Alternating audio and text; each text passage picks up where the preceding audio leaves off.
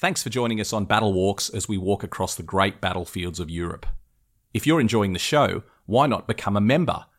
Every week, you'll receive exclusive bonus episodes available only to subscribers, and you can listen to all our episodes completely ad free. Click on the link in the show notes to join us via ACAST. Plus.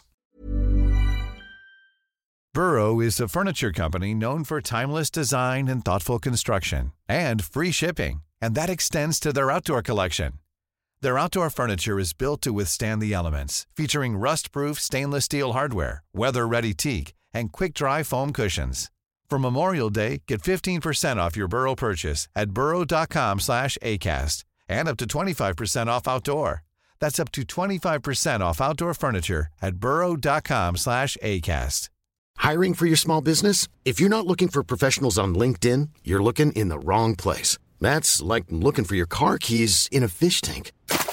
LinkedIn helps you hire professionals you can't find anywhere else, even those who aren't actively searching for a new job but might be open to the perfect role. In a given month, over 70% of LinkedIn users don't even visit other leading job sites. So start looking in the right place. With LinkedIn, you can hire professionals like a professional. Post your free job on linkedin.com slash people today. A Living History production. I'm Matt McLachlan. And I'm Pete Smith. We're battlefield historians who love nothing better than getting out and walking the ground where great battles in history took place. And now we'd like you to come with us. Every week, Battle Walks will take you to one of the great battlefields of Europe. As we walk the ground, we'll dig through the pages of history. We'll uncover the secrets of the battlefields, and most importantly, we'll tell the stories of the people who fought and died there. Welcome to Battle Walks. Hello and welcome to Battle Walks, where once again we are walking the great battlefields of Europe. Today we're heading back up to the Ypres Salient, a place that we love to go. This is one of our favourite places. We've done a few episodes on this lately because it's just such a fascinating place to explore. And someone who loves getting up there and is hopefully heading up there in real life fairly soon to join some tours up there is my co-host Pete Smith. Pete, welcome back to the show. Hi Matt, thank you. Nice to be with you. And yes, um, I can't wait to get back to uh, to the Ypres Salient and have a, a wander round. Well, exciting news for everyone, for our Australian listeners, is the government has finally done what we've been talking about for a year and a half now, Pete, on this podcast. Opened the borders, so there will be international travel. So I, I don't want to be flippant about this. I mean it genuinely. This is a, a wonderful moment. So as, as of November, people are able to travel uh, overseas. And it means that we're back on with touring. It means next year in 2022, we will have a full season of touring, beginning with Anzac Day and going all through the European summer. We will have a full season of touring. We are back. Matt McLachlan Battlefield Tours is back. So all of our Explorer tours that depart weekly from Paris, escorted by Pete Smith. Our Anzac Day tours. I'm doing a signature tour later in the year. In September, I'll be doing a signature tour, uh, which Pete will be on as well. So you'll get to travel with the whole Pete and Matt show where we travel to some fairly exclusive sites on the Western Front. That's the only tour I'm going to be escorting personally next year. That's in September, and a whole range of other tours to battlefields all over the world. So go and check our website at battlefields.com.au if you're an Australian, and come and join us on the battlefields. We've been waiting for a long time. We can't wait to get back over there. Pete, one of the sites we'll explore when we're on the battlefields is this one. It's a really important site, easy to overlook. It's near Tyne Cot Cemetery, and we've done a podcast about Tyne Cot Cemetery before, so go and check that out. But this is near to Tyne Cot Cemetery, one of the most popular sites on the Western Front. But people often don't uh, even realise the fighting that took place to actually capture the area that is now the cemetery. And that's what we're going to cover today, isn't it? It is indeed. Um, I normally chat about it whilst in the cemetery in Tyne Cot Cemetery, which is a good place because you get in the view that the Germans had. And we're going to actually do it the different way. We're going to start uh, actually where the Australians started. So we're going to start uh, down to a place called Docky Farm. Um, I'm going to walk right the way through and finish at Tyne Cot Cemetery because that is the final objective. Uh, it's where the, the final lines uh, and the final bunkers were captured within the cemetery itself. So it's going to be a really good walk when I first went to the Western Front in 2002, I think it was, uh, our good friend Tom Morgan, a, a, wonderful guide who lives in the UK, gave me advice about where I should go and what I should visit. And when we were talking about Tyne Cot, he said, don't forget that Tyne Cot is an Australian battlefield in its own right. It's not just a magnificent cemetery, the largest Commonwealth cemetery in the world. He said it's an Australian battlefield in its own right. And that's a really good point. It's something easy to overlook that the area where you are walking around that is now covered in graves was an Australian battlefield. This was where so many men died even capturing the ground. Just just fascinating, Pete, that these little corners of the Western Front have multiple layers of history associated with them. Well, well I, I, think it's extra fascinating when you're in the cemetery because, of course, all you're thinking about is the cemetery. But I've actually proven it to people. I've bent down and from in front of one of the graves, I've picked up a shrapnel ball uh, that's in the landscape, and it's it's just there. So it's a cemetery, but it's also a battlefield, and, and much much obviously or very obviously a battlefield because it has bunkers within the cemetery. But more of that uh, when when we get back up to the cemetery from Dockie Farm. Well, this battle we're talking about is the Battle of Broodseinde Ridge, um, which was a huge action that took place in 1917, in October 1917. Why don't you give us one of your excellent Pete Smith potted histories? Because it's a big battle, there were a lot of people involved.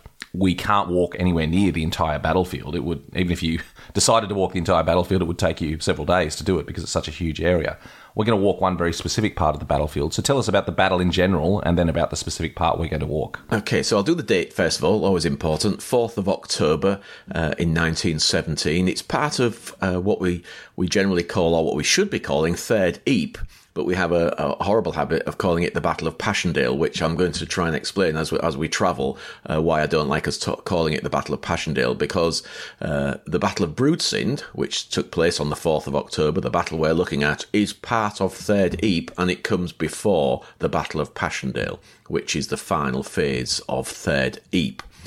So, this battle is on a 13 kilometre front. So, as Matt just said, that means there's going to be a heck of a lot of, of troops involved on a 13 kilometre front. It's going to be 12 divisions. And you have to remember a division, uh, well, if you, you may not know, so you wouldn't remember, but it's uh, about 20,000 men. Of course, that's at full strength, and the divisions at this time are not full strength, and we're only talking about the infantry, so it's, it's far less than that. But just to give you an idea of the, of the men that are going to be involved, the numbers involved. Fighting side by side, we have first and second Anzac. Now, this is very unusual to have uh, both of the Anzac uh, uh, um, groups, groupings, first and second Anzac, side by side, and uh, second Anzac includes the New Zealanders, the New Zealand division. So very unusual for us all to be together, and and certainly it it, it lifted lifted the, and it needed lifting because the weather conditions are not good, but it lifted the the spirits of the men, knowing that all their mates were beside them, and this was a true uh, Anzac attack uh, going to take place. The objectives, the final objectives, are about uh, one and a half kilometres away, so 1500 metres uh, uh, deep. So it's a long, long way. Um, and certainly you get that view from either when you're standing at Docky Farm, which is where we are, um, and looking towards Tyne Cot Cemetery. So that's where we're going to be more about that in a little while.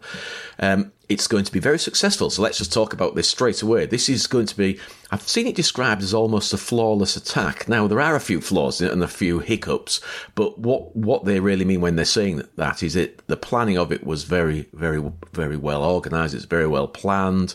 Uh, the creeping barrages, overwhelming firepower. It's part of what is now known as bite and hold, and it was known then as bite and hold operations. These new operations that don't have massive objectives, just have minimal objectives objectives, but you you go and capture the German lines and you hang on to it. You don't take it and then fall back having killed a lot of Germans. These are limited advances using overwhelming uh, firepower, and that's how they're very often described. And that's what this is going to be. And it's slowly us working our way up these ridges that surround Ypres. Everybody knows about the, the Flanders kind of plains and the flat area, the salient which surrounds the town. Well, there's this ridge, and this battle, Third Ypres, is all about clearing the ridge. And tr- we're trying to break through, as we always are, but it's important that we clear the ridge and at least give Ypres a breather from being almost constantly shelled. Pete, many years ago, I did a uh, I did a little bit of mathematics just out of interest. I sat down and using the Commonwealth War Graves records, I noted important days in Australian military history from the First World War and I just did some rough maths to see how many Australians died on those days. Now, it's not a perfect science because, of course, people would have died on certain days because they were wounded earlier on. Sometimes they lingered for weeks or months. So, so it's not a perfect science. But I wanted to just get an impression of the cost of some of these big battles and, and these big days in Australian history. So, as I said, not a perfect science, but still an interesting exercise. And, and the, the one thing that was revealed to me is that I, a number of key dates, for example, the 25th of April 1915 was obviously a costly day, the, the day of the landing of Gallipoli. Um, both days of the Battle of Fromelles were very costly. So, the 19th and 20th of July 1916, the opening day of Pozieres, very costly. Some of the days during the 100 uh, Days Advance in 1918 were very costly.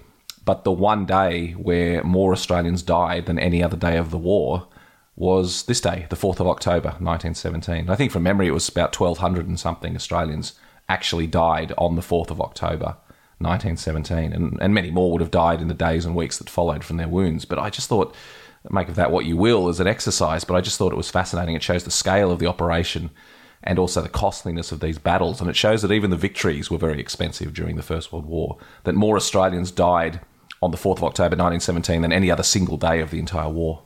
Yeah, it's it's interesting, isn't it, when you do those those little things because sometimes you get surprises and the casualties aren't what you expected, and other times that, that they are, and very often what it's connected to, as we've just discussing, this is seen as a, a very successful action, and immediately when you think of success, you think, oh well, you know, minimal casualties. Well, no, success sometimes means terrible casualties, but it means a success, and this was a this was a really great success in absolutely appalling conditions because we have to remember this is that cusp of the change. This is what people people remember really when you think of the Great War and you're thinking of the the mud and the shell holes and the rain and and uh, and just the horror of it. Well, this is it, uh, and straight away I should say this is where we lose so many men. Literally, we lose the bodies of so many men in this landscape during this fighting. So many become missing because it's impossible to bury people properly. It's just impossible. You just roll them into a shell hole, take off their identity discs or one of their identity discs, stick a rifle and a helmet on top, and then throw a bit of soil over them and hope that somebody at some stage is going to come back and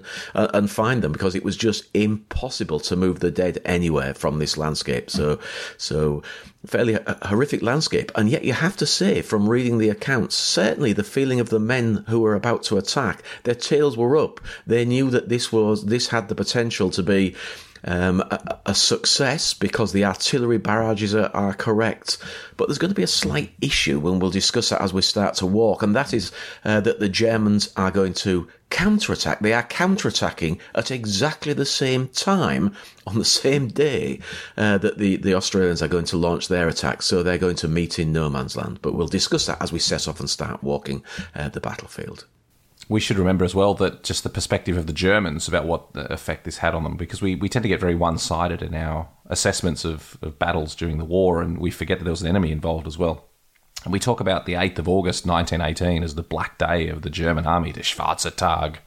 That was what uh, it was christened, the day that the Germans lost the war in 1918. But Ludendorff, the uh, American, uh, the American, I'm sorry, the German commander, also referred to this as a Black Day. This was the original Black Day for the Germans uh, and the commander of the 5th Foot Guard Regiment called uh, 4th of October the hardest day yet experienced by the regiment in this war. So, a tough day for the Germans, Pete, that again reflects the success of the battle. We're not going to walk the whole battlefield. We're just going to walk a very narrow band of it, which was covered mostly by the mostly by the 40th Battalion uh, as they headed up towards Tyne Cot. Um, but it's a good example of what men were experiencing all across the battlefield. And that's the thing to remember as you walk. We're walking in a fairly narrow, narrow column towards Tyne Cot Cemetery. But imagine as you do this walk, looking left and right and seeing just lines of men as far as the eye could see, all of them experiencing the same thing, but at different parts of the battlefield. Yeah, exactly. So this is actually the the attack of the third division. So we're well within the third division uh, boundaries, um, and we're going to really be talking about as we walk the 40th Battalion, the only all Tasmanian battalion. So that's the one that we're going to be going to be looking at because they were the battalion that actually took uh, our ob- our objective on the walk and also their objective, the the, uh, the, the Tyne Cot Cemetery. So that's uh, that. It's their route, uh, roughly their route that we're going to be following as we move forward. Well, let's begin the walk. We've left uh, Ypres. We've driven to the little village of Zonnebeke, and we've driven on a little bit further out into the killing fields of Broodseinde and Passchendaele. And we're going to head to, as you said, to Docky Farm Cemetery. Good place to start. An area actually captured by the New Zealanders a little bit earlier on. Um, and effectively, the, the road there formed the start line for the 40th Battalion in their advance. So tell us a little bit about Dockie Farm and the, the start point for the attack. Okay, so Dockie Farm, the cemetery, is, is behind us. We won't discuss the actual cemetery because we're not really going to go in it. It just makes a handy place to park your car, so you can park your car there and, and leave it there if, uh, if you wish. And so we're looking in the direction of attack up towards the ridge, and very clearly we can see Tyne Cot Cemetery. Then, if we look a little bit further left, you can see the the church of uh, Passchendaele, the final objective of Third Ypres. That is also visible from here, uh, and also a water tower that's uh, that's close to it. If we look even slightly further left, we can see the New Zealand Memorial to the Missing It's uh, up on something called the Gravenstafel Ridge, and that's uh, also on our left hand side, so we can see that as well. Um, what we can't see are the concrete blockhouses that would have scattered all, all across our attack line. There were concrete blockhouses everywhere. Now, an awful lot of them are still there, and we'll, we'll just talk about this now as we're walking, we won't we'll see perhaps a few, and certainly the better ones we'll see are actually within the confines of the cemetery. So where are the others if they're still there? Well, a lot have been destroyed; they were deliberately destroyed after the war, but others are within the farms. So when we look at the farm buildings and we look at these little farms as we're walking, then very often the blockhouses have been incorporated into the rebuilding of the farms, so we can't see them. But this is not like the Somme, where there are very few blockhouses. This is the Germans fighting from beside. So it's another thing just to talk about. We often think that these um, these blockhouses, the slit in the front, the machine guns firing. Well, yes, these actually do have slits in the front, most of them but very, very limited fire. Uh, um, in other words, they couldn't traverse very easily, and it's normally long range fire. So the blockhouses up uh, in Tyne Cot Cemetery, they have apertures for firing, for the Maxim guns can fire out of them, but it's long range firing. It's not close work. So as soon as your enemy gets close, out you come and you fight outside of the blockhouse. So when we talk about taking and fighting around blockhouses, the machine gunners, the German machine gunners, would be outside of the blockhouses firing their weapons. And when things came too hot for them, then they potentially would go back into the blockhouses again and shelter. But the fighting will take place outside of the blockhouses. We should remember these blockhouses too that uh, they had a very intricate network of trench systems around them because you'd always think, well, if a blockhouse is standing out in the middle of a battlefield, as they are today, completely isolated, how did you get to and from them without being killed? And the answer, of course, is that there was a very uh, intricate system of trenches that also connected them. So the the machine gunners would fight from either the either on top of the blockhouse itself, and often we see uh, steps leading up to the tops of the blockhouses so that they could get up there with little ammunition niches and all sorts of things they would need to fight or they would fight from the trenches on either side. So just an incredibly strong defensive system, and that's the nature of the fighting here. Absolutely horrific fighting. And we've talked about it many times. The idea that machine gunners would defend and wipe out half of your platoon and then try and put their hands up as you overwhelmed them. And obviously, the Australians usually didn't issue much quarter to machine gunners fighting around blockhouses. It was seen as a particularly ghastly type of fighting in this area. Pete, the other thing when we stand on this road and look up with the with Docky Farm Cemetery to our backs and we look up towards Tyne Cot is talk to us about the word ridge. You've said the word ridge quite a lot. this is a ridge. I mean, I've been to I've been to New Guinea, I've been to Guadalcanal, I've been to Switzerland. You know, are we talking a you know a, a sheer cliff in front of us? No, uh, and it's one it's one of those things that I'm always having to explain to people that ridges are in a lot in the, the eye of the beholder. You would have to say because occasionally, at least this one we can see we can see that it is a ridge. It's a, a gentle slope, but it is nothing that would cause you any kind of stress. You won't need ropes and uh, and ladders to get up here. This is just a gentle walk up a, up a slope, and so it's uh, yeah, it's very deceptive when we talk about ridges. And certainly the Gravenstafel Ridge starts off so low that at one point of it, I'm, you know, I remember I had to get on my hands and knees to realise that there's any kind of lift at all. But when you're on them, looking back down to where you've come from, you realise that the the view is is is ridiculous from what is a very minimal ridge. And certainly you can see all the way to Ypres uh, from uh, Tyne Cot Cemetery, the, the objective that we're walking to. So, yeah, it's yeah, they're not what you expect. These are just minor ridges. Ridge in this context means slightly flatter ground than all the other ground around you. It's a very flat area. And so, but that's the point. Again, these are the fascinating little stories that we discover is that a minor little rise of 10 meters gives you huge opportunities to to view what your enemy's doing because the ground is just so flat. I, I've walked this a lot of times, and I don't think it's a walk where you would even feel like you're going uphill as you walk it. When you start, you can see that the end point is uphill, and when you get to the end, you can see that you're now on higher ground but it doesn't actually feel like you're walking uphill not at as all. You, as, no. you, as you advance up the ridge. No, it's only when you look behind you, and that's the that's the interesting thing. Look behind you, get the view the Germans uh, had, and you, you certainly you realise then that uh, height is so important in the First World War.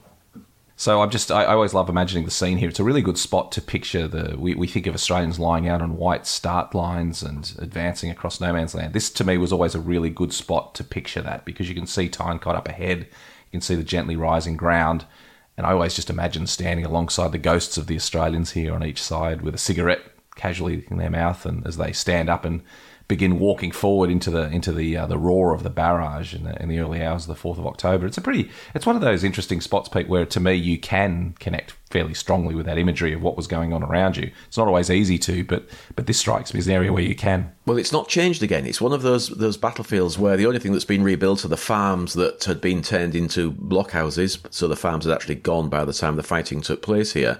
So it's a very open landscape. Nothing here at all. Just uh, the, the, that shell hole craters half full of water. Just that nightmare imagery that we have of the Great War. But what what's fascinating is it's not really changed. The shell holes and the craters aren't there any longer, but there are a lot of ditches and, and drains. In fact, some of the shell holes are there. You can still see the occasional one or two because they use them for duck ponds, so that some of them are still there. But it's not really changed. So there's nothing to in, in, impede our view. We're getting the view that the, the men would have had. I think I'll just try and explain a little bit of what had gone on even before the Germans, uh, uh, before we start advancing towards the Germans. Is the Germans were also, go- as I said earlier, we're going to uh, counterattack. They were due to uh, to try and force us back that morning, and so their barrage had started at five twenty-seven. Uh, so half an hour before we're due to attack, we attacked at six o'clock, and so the the, the men in those uh, the trenches and shell holes, and it is predominantly shell holes because the trenches have been so badly damaged by by shell fire and the conditions that the men lining out uh, in the shell holes were subject to half an hour uh, at the very least of heavy uh, fire. And there is a, a, figure that I found really horrific that one in seven had become casualties before they even attacked. So the, uh, for the attack, one in seven men had already been either wounded or killed before they stood up to attack. And then they have to face the Germans in no man's land coming towards them because the Germans are attacking at exactly the same time. So it was a rather wobbly start to what will become a very successful attack. But you can see how the casualties start to mount immediately, even before the, the actual battle per se, the battle, the actual physical moving forward uh, takes place. So what we're going to do, let's get started. So we're going to cross the road. We've got our the cemetery behind us, so Docky Farm. We we are only guessing that that's how we say it. It could be Dochy. not sure. I've always said Docky, and Matt and myself had a quick discussion on how we're going to say it. So just to warn you, we could possibly be wrong. So the cemetery- I've said I've said Doshi Farm for a lot of the time as well. yeah. It's D O C H Y. So I mean, it's one of those open to interpretation. It is indeed. That's that's what I always say. Um, and so we're going to cross the road, uh, turn right a little bit, walk past the farm because the farm is, is has been rebuilt and it's there, and then turn left and head uh, in the uh, again in the uh, the direction of advance. So we're going to going up. Here we go again. We're going to be going up a street, a, a little. It's not a street really. It's a it's a, a little track almost, very small road. Malastrat. Is that good? Is that good? I think, you, I think, you've done well, Pete. Respect. Thank you for taking that on rather than, rather than leaving me me to do it. No, I think you've done well. Um, so anyway, that's the, that's the, the road you're looking for. We're going to be walking up that, um, and that uh, uh, that will take us almost directly to Tyne Cot Cemetery. So we don't need to deviate off it. It winds a little bit, but we're going to be uh, walking up uh, up that street. I think, Pete, it's interesting as we go past these farmhouses. You mentioned how when they were rebuilt, the pillboxes were incorporated in them it's really come full circle, hasn't it? Because the pillboxes were originally built in the ruins of the farmhouses. So there were originally farms there before the war. As the war went on, the farms got progressively more ruined. When the Germans were looking for strong points, the farms were a sensible place to build them because they had strong networks of cellars. There were ruins of buildings. It, it was a, a sensible place to fortify. And then eventually the farm completely disappeared, and all that was left was the pillbox. And then after the war, of course, they the farmers came back, rebuilt their farms in exactly the same spots, and rebuilt over the top of the pillboxes. So there's a there's a real um, there's a real evolution of the sites, and on all the trench maps and everything, you see all the all the farms marked very clearly, and the name then became applied to the pillboxes around there as well. Um, but then today, the farms are all back, so we can we can spot landmarks on this otherwise featureless battlefield um, by the location of these farms. So it's going these are going to be key points as we walk along, where we'll note uh, where we'll note what went on. One other thing I want to talk about, Pete, too, is right on this intersection here of Mar- Millions of people have lost weight with personalized plans from Noom, like Evan, who can't stand salads and still lost 50 pounds. Salads, generally, for most people, are the easy button, right? For me, that wasn't an option. I never really was a salad guy. That's just not who I am. But Noom worked for me. Get your personalized plan today at Noom.com. Real Noom user compensated to provide their story. In four weeks, the typical Noom user can expect to lose one to two pounds per week. Individual results may vary.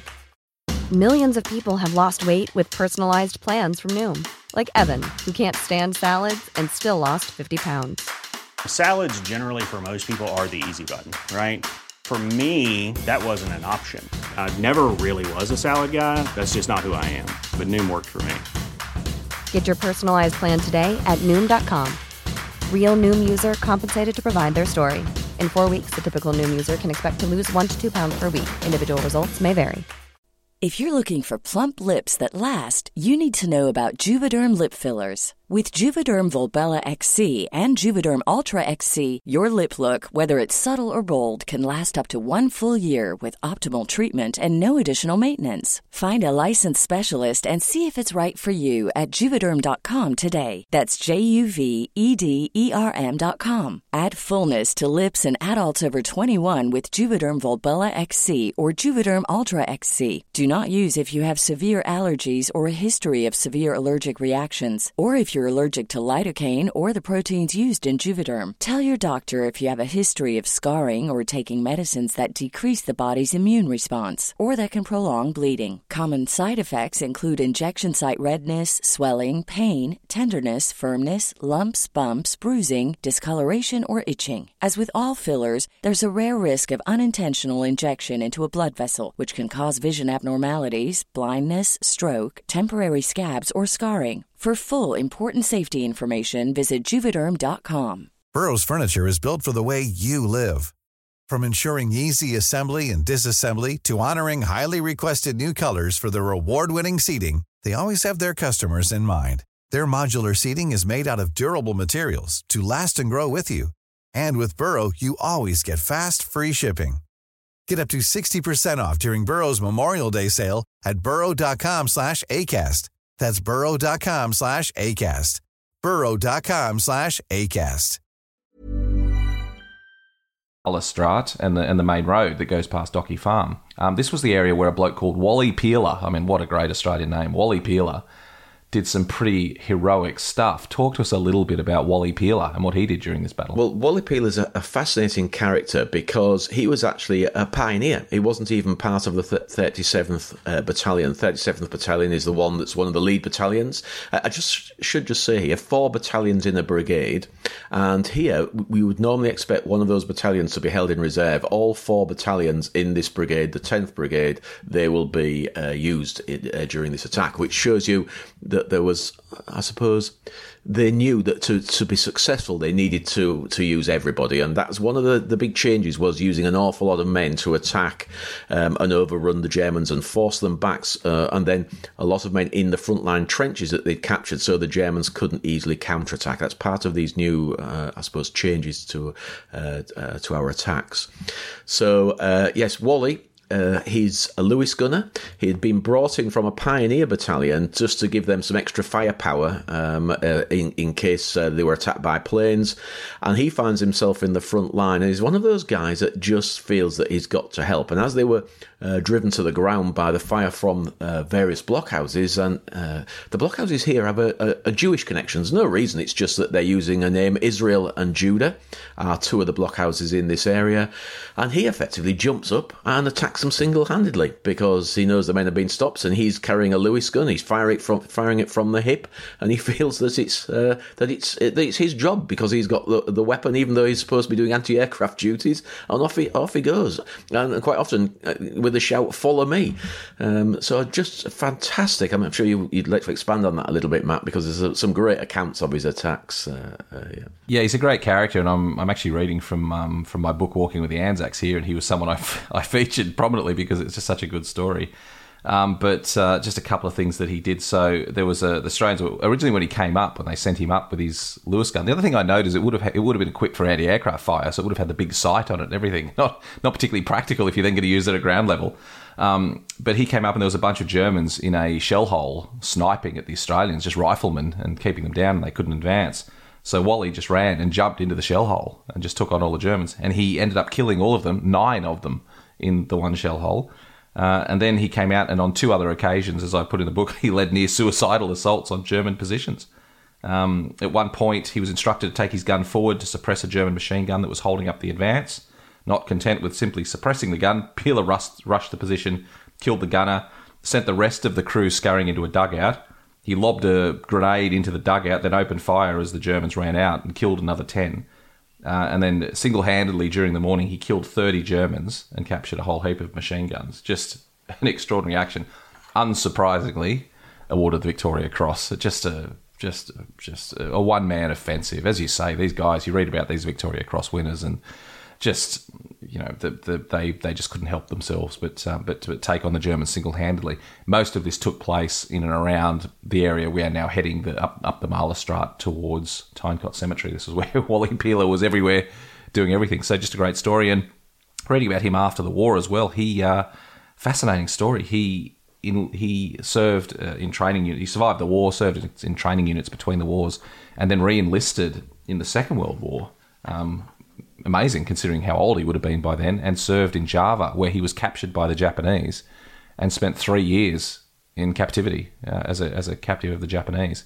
Um, and then when he came home, survived that as well. Came home, um, but heard that uh, one of his sons had been killed fighting in the Pacific, and another was one of his sons died uh, accidentally uh, soon after the war ended. So he lost two sons during the Second World War. So again, the the long tendrils of history just reach through that the, the, their heroic dad, the two young boys, obviously obviously would have gone off in the in the footsteps of their dad and what he'd done in the First World War, and sadly both of them were killed. So just um, we, we, I don't think we can even begin to comprehend the grief that families endured at this time, Pete, between the two world wars. No, it's something I always think about the number of, of men that uh, that had children either just before the First World War, or just after the First World War, who become the cannon fodder of the Second World War. It's something that I've always uh, felt a connection to because my father was born in 1920 as a direct result of my grandfather coming home from the First World War.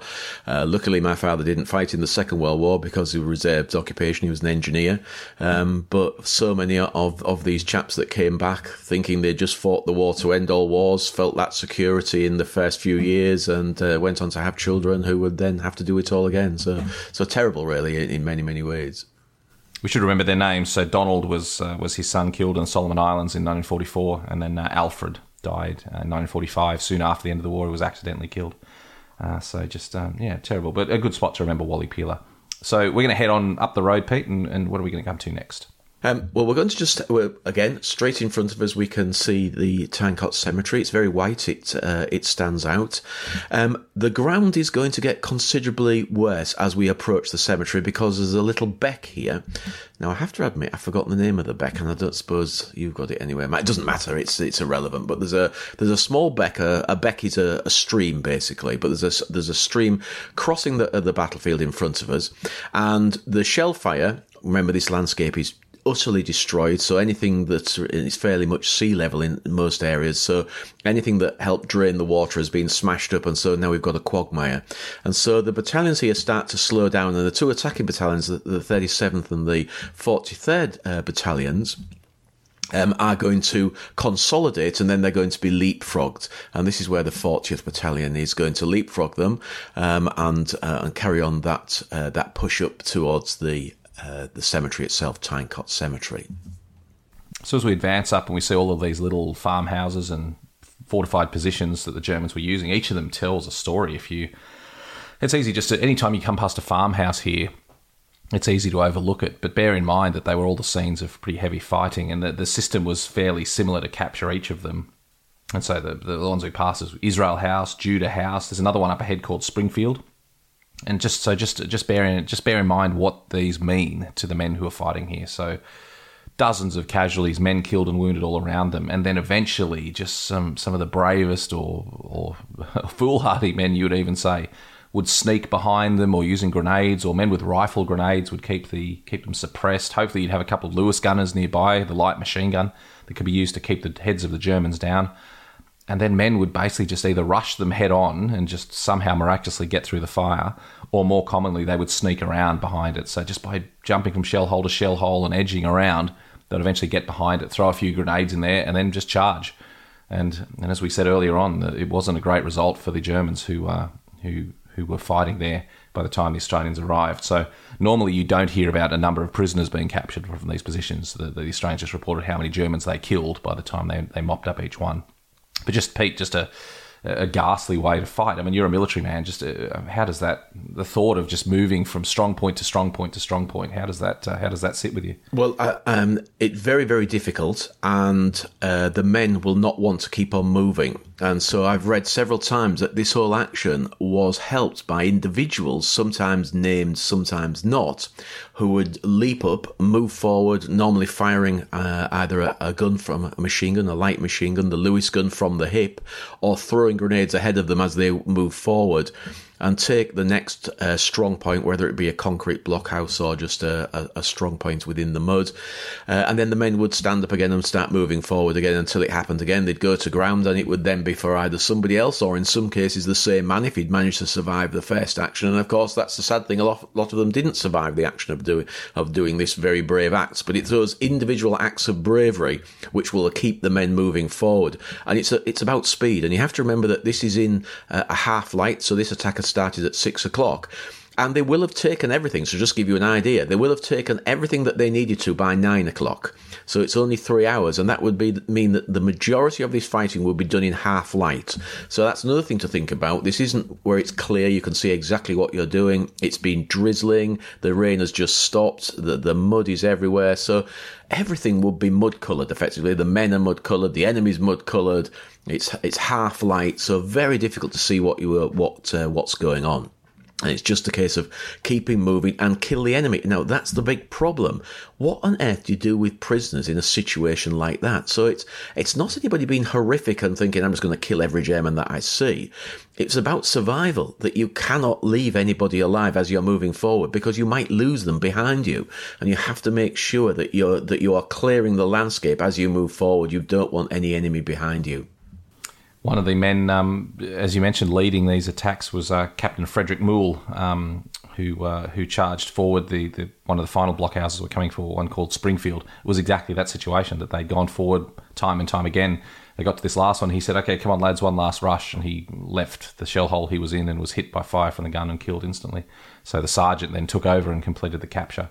But you can imagine how Imagine you were a, a, private who had advanced against a machine gun. You'd seen maybe your best mate had been killed or wounded next to you. Blokes fell all around you, and eventually you'd participated in the advance, however bravely. Maybe you'd done a lot, maybe you'd only done a little, but you'd been part of the group that eventually captured that pillbox. And now you find yourself in a shell hole with another one in front of you. How do you how do you get the courage to get up and do it all again and again and again? And we don't talk about it much because it's so horrific. But but the damage a machine gun can do to a human body, uh, you know, to actually w- see that, to see somebody almost cut in half by a mach- by a machine gun, and then think, God, if I stand up, that's going to happen to me, and yet have to do it, then uh, having not been in combat but yet been trained to do it, I still don't know how on earth you do it. How on earth you stand up in the open, moving forward, knowing what can actually happen to you. And I suppose it's you're doing it because you're you're helping your chums, you're helping your your cobbers. This is what you've got to do because uh, hopefully one of them will help you uh, and you will help them if you if you kill Germans. So that's why it's important kill Germans because if you don't,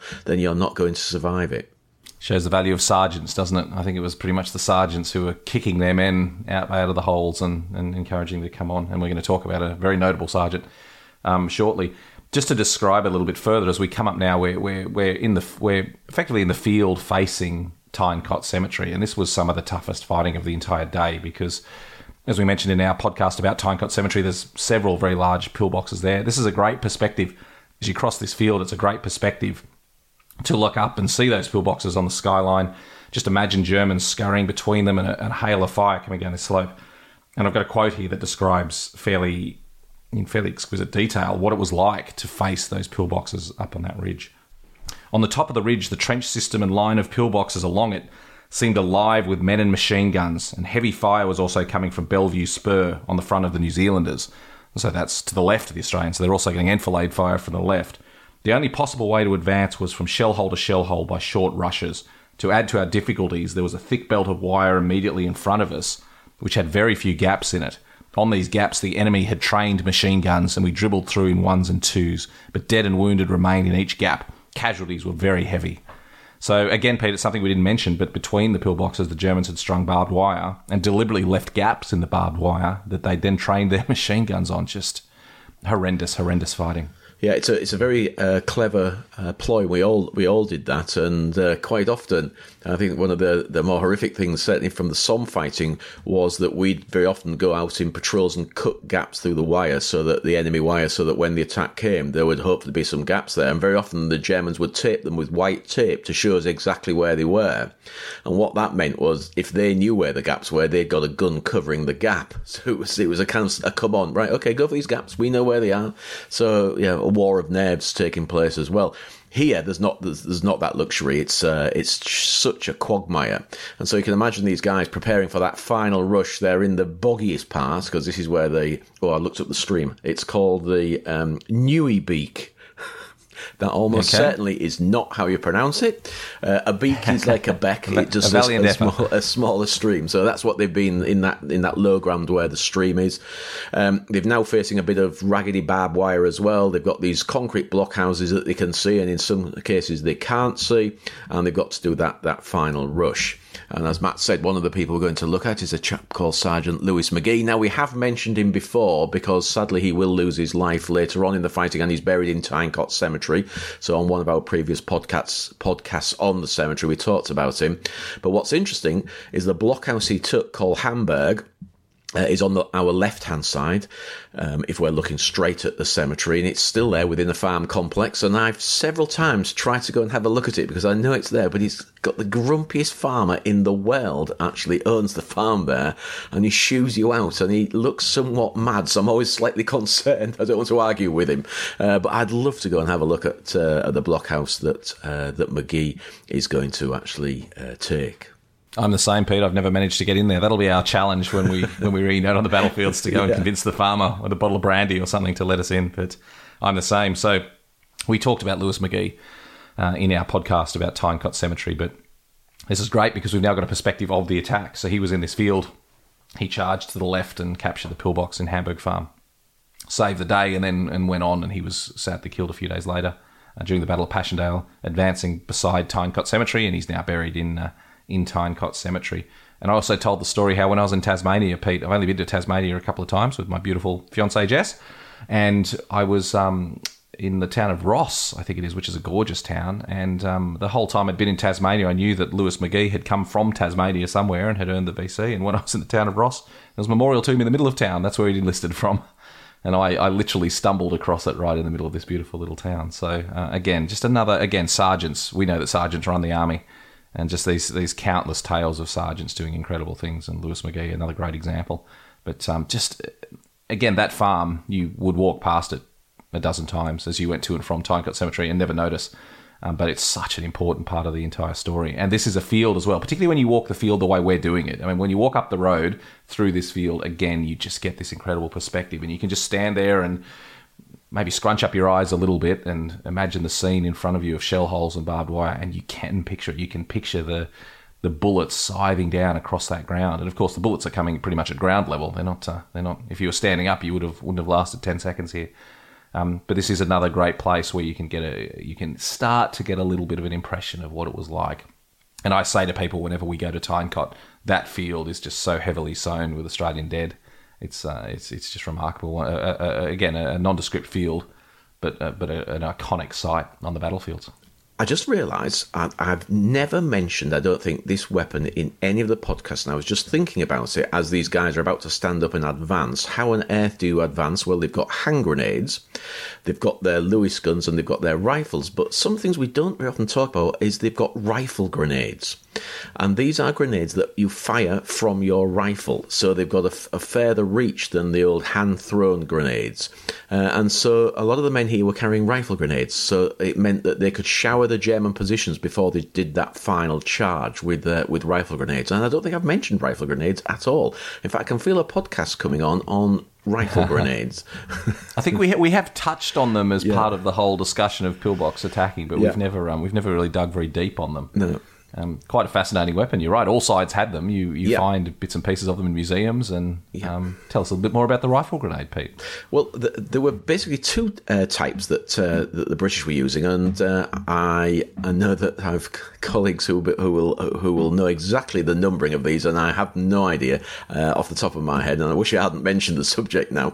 Uh, but one of them is on a rod, and the rod goes down the barrel uh, effectively, and then you fire a blank cartridge, and at the end of the rod is a explosive warhead, uh, which is detonated on impact, uh, and so that can be fired that way. So it's a rod uh, uh, that comes out the barrel. The other one is called a cup discharger, and that clips onto the end of your rifle, and then a Mills bomb goes into the uh, standard Mills bomb. It's, it's a little different, little different. That goes into the cup discharger. It's also got a little rod on it, but much shorter, and that then is is fired. So it's a, a Mills bomb uh, is fired off the end of your rifle. So there's two types. As to which one they were using at this point, I suspect it was the cup discharger, but I'm sure I'll be proven wrong by somebody. um, but uh, yeah, they were they were uh, very successful actually, and uh, a very important uh, piece of kit. The thing I've always been concerned about is that firing. Um, a weapon where there's a rod down your rifle barrel doesn't do your rifle much much good if you're going to use it for actual shooting and aiming at people. So I often wonder did did these guys carry two rifles, one that they just use for uh, discharging their rifle grenades, or did they use their standard service rifle? And I, I don't honestly know. I suspect they used their standard service rifle. I think. No, the answer is the, the rifles for rifle grenades were specifically, it was like carrying a mortar. They Ah, were specific yeah. rifles Thank that you, would Matt. be used um, because they required extra reinforcing as well. Yeah, I've seen um, banding of going the around them. pressures. Yeah, yeah. Yeah, that's right. So the the as I understand it, they were designated specifically as rifle grenade devices and would be carried separately. Um, and the old rifle grenade, I don't know. I assume it could have been used if he needed to as a rifle, but I, I don't think they did. Um, but yeah, the banding around them, and also the thing is as well, they were not in any way the the recoil of these meant that they were not fired in any way. No, from the- you know, from the shoulder. They were they were fired on the ground like a mortar. So Yeah. similar to the um the the misnamed uh, Japanese knee mortar of the Second World War. The, a small mortar that was captured by the by the Japanese forces, known as the knee mortar. Um, once again, any soldier who was foolish enough to put his knee under the thing when it fired would find himself with a broken leg. So a lot of pressures involved here. But yeah, fascinating weapon. And when you go to La Tommy Cafe in Pozières, that's probably the best place to see them in in Dominic's recreated trench. He's got a lot of um, a lot of rifle grenades there, particularly the German ones. The German ones with a very long rod. So just yeah, a really important part. The combination of rifle grenades and Lewis guns was the formula to overcome to overcome a pillbox, and the Australians did it very very well. Um, we're getting close to the end now, Pete. We're, we're approaching Tyne Cot Cemetery. When you do this walk, absolutely go and spend some time in Tyne Cot Cemetery. This is a wonderful way. What I would say to people is, if you have extra time and if you're if you're enjoying strolling the battlefields rather than driving from site to site, this is the way you should approach Tyne Cot Cemetery because then you come in the front entrance, you have a perspective on why the cemetery is there. The pillboxes at the front now make sense because you've been approaching them towards the field and can get a picture of what it must have been like to come under fire. And then you can visit all the men, many of whom who were killed in this attack, who are now buried in that cemetery. So we won't go into detail because you can look up the the podcast we did on Tyne Cot, Cemetery uh, a couple of months ago and hear all about it. But it's just been a wonderful way to approach the cemetery, Pete, and get a perspective on this really important and often overlooked Battle of Broodseinde Ridge. It is, and I'll just reiterate something that people sometimes feel quite worried about doing is the cross of sacrifice in the centre of Tyne Cot Cemetery is designed for you to walk up the steps onto it and sit on just below the cross and look out across the battlefields. Now, some people feel that that's uh, a no-no. You shouldn't do that, but it was designed to do that for the very reason you can sit there and you can look at, at, at literally at our walk. You can follow where we've walked right the way back uh, to Dochy Farm. It's where actually some people think it's insensitive and it's being disrespectful to do that to climb up on the cross of sacrifice. But we are actually honouring the memory of the men that the, the people that created the cemetery the men that died here because the reason they did this was so you could come up there and you could sit there and you could spend a moment just contemplating across the sea of graves and across the battlefield where these men died. They wanted you to do it. So don't feel in any way squeamish about climbing up on that cross of sacrifice and, and, and just sitting there and just contemplating the, the, the view in front of you because it's an important view and a lot of men died and are now buried at your feet in that cemetery. So, uh, very well said, Pete. It's an important part of the experience. Mate, it's been a great walk. Thank you. It's one that I really enjoy doing. It's not a well-known walk. It's not one that most people would do. But if you well, next time you find yourself on the battlefields, I would encourage you to take the, the opportunity to do it because it's it's an absolutely extraordinary perspective on a really important battle and um, just a wonderful corner of the battlefields. Pete, thank you, like always, for, for sharing this with us. No, it's a pleasure, and it's nice to do a successful action, even though there were heavy casualties. I just must reiterate this is a successful action, and it's the one before we get the nightmare of Passchendaele. So it's the last of the successes of that Third Ypres, that overall big campaign, Third Ypres. Well, thank you, Pete, and we'll talk to you again next week. Yep, look forward to it.